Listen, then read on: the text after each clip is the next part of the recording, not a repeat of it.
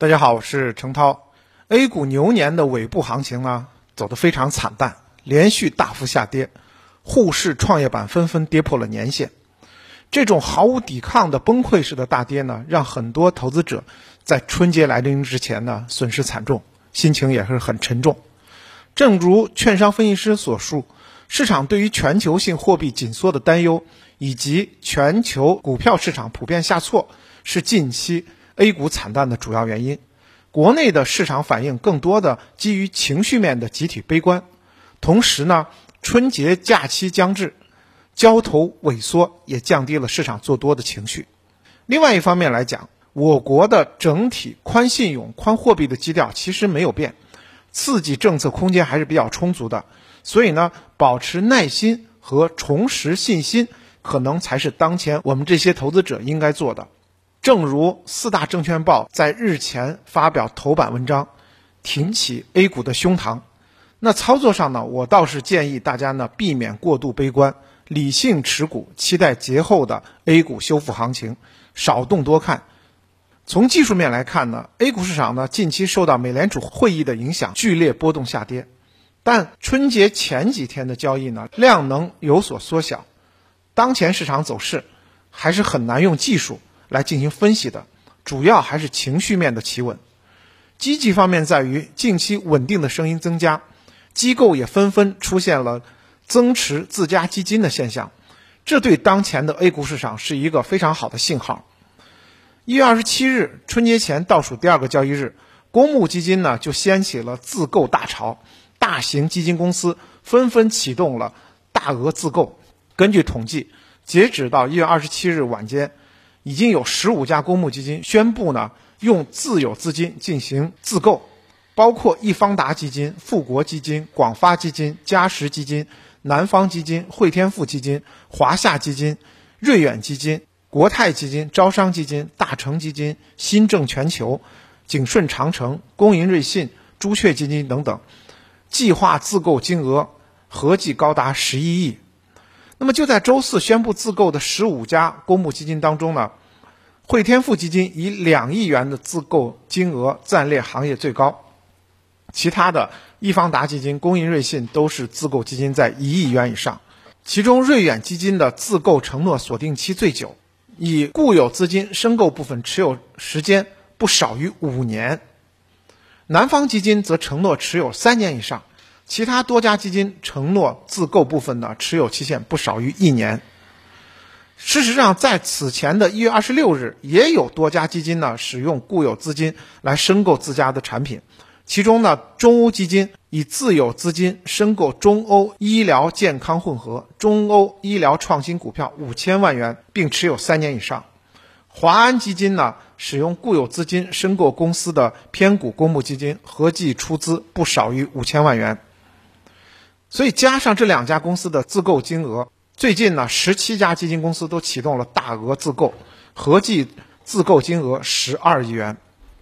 从历史来看呢，每每市场震荡之际，都会出现基金公司集体自购的行动。基金公司自购潮意在给投资者更坚定的持有信心，也显示出公募基金看好 A 股市场的长期投资价值，更是以实际行动响应机构投资者市场压仓时。定盘星的作用，综合来看呢，机会呢是跌出来的，风险是涨出来的。我们还是要保持定力，寻找不确定当中的确定机会。机构依然还是看好 A 股市场后续的表现。一方面呢，疫情之后，我国的货币政策较早恢复了正常化，股票市场当中泡沫是有限的，特别是二零二一年初抱团股瓦解之后，持续调整的消费板块中的泡沫已充分挤出。估值整体处于合理水平，部分子板块估值处于历史低位。另外一方面呢，内松外紧的政策差已出现了明牌的打法，国内的政策环境要优于西方国家。此外呢，海外资产增持 A 股资产的倾向还是比较明显的。一月份呢，大量的北向资金涌入 A 股，有望增加市场的量能。所以呢，大家还是要平衡心态。逢低布局业绩确定性较强、产业景气度较高、估值有较大修复空间的，像医药生物、国防军工、社会服务等板块，年后呢市场情绪的修复还是可以期待的。当前引起市场调整的原因来看呢，国内流动性环境宽松友好，各项稳增长政策持续发力，其实并没有明显的利空和负面的事件出现，所以呢，更多的还是集中在情绪面对于 A 股的影响。从短期来看呢，机构认为当前市场的 A 股的调整已接近尾声，因此呢，春节过后的二月 A 股的走势非常值得期待。第一呢，目前 A 股的调整幅度已较为充分；第二，当前各项政策措施和环境对于 A 股非常友好；第三呢，从统计概率来讲，A 股市场二月份上涨的概率也是很大的。短期扰动不改 A 股的中长期的向好的趋势。从数据面来分析呢，无论是横向对比股债收益率，还是纵向来计算股权风险溢价的分位数，或者是计算春节前后的历史日历的效应统计规律，均显示 A 股当前性价比还是比较高，节后大概率会迎来修复。从逻辑推演来看，国内的稳增长政策在加码，A 股有望迎来估值底、情绪底和盈利底，下半年 A 股的盈利增速。有望逐季的回升，进一步支撑 A 股的趋势性修复。从结构根基来看呢，中国宏观、中观、微观三个层面的转型，支持 A 股中长期的慢牛趋势。宏观方面呢，A 股市场经历短期调整，偏离了国内的货币宽松的趋势。美联储宽松退出等外部变化，其实呢，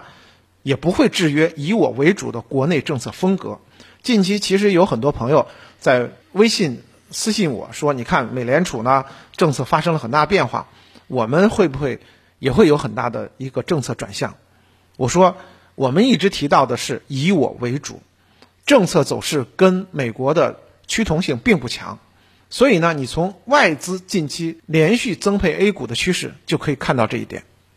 其次呢，市场短期的调整其实是偏离了政策支持下的基本面的趋势。”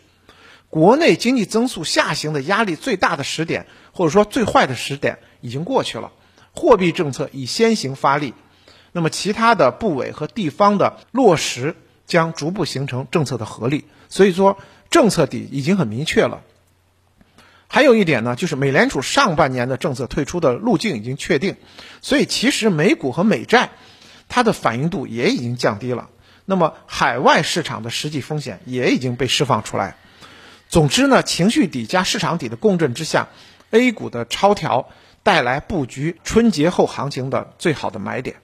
那么在春节后的操作策略上呢，投资者还是应该风物长宜放眼量，在以我为主的政策主旋律之下，稳增长仍然是市场的重心。无论是宽货币还是宽信用，政策托底经济还是值得期待的。对于春节后的行情呢？我个人认为，大盘蓝筹会优于中小盘，市场呢也会转向追求高弹性。预计一季度稳增长还是投资的主线行情。预期之下，蓝筹股会率先开启一波走优的行情。从节后的配置思路来看，一是关注大盘股的表现，大盘股存在较强的阶段性反向切换的需求，关注稳增长低估值的主线，基建和地产链的。房地产、建材、家电以及扩内需的休闲服务、食品饮料等消费行业。第二呢，也要在全年关注中小盘的表现，稳增长显效阶段呢，关注预期改善和相对盈利增速占优的投资方向。高质量转型发展呢，重点支持像能源转型、高端制造、数字经济等方向。应该说，节前 A 股的充分的下跌调整，也给春节后的 A 股走势。留出了更大的想象空间。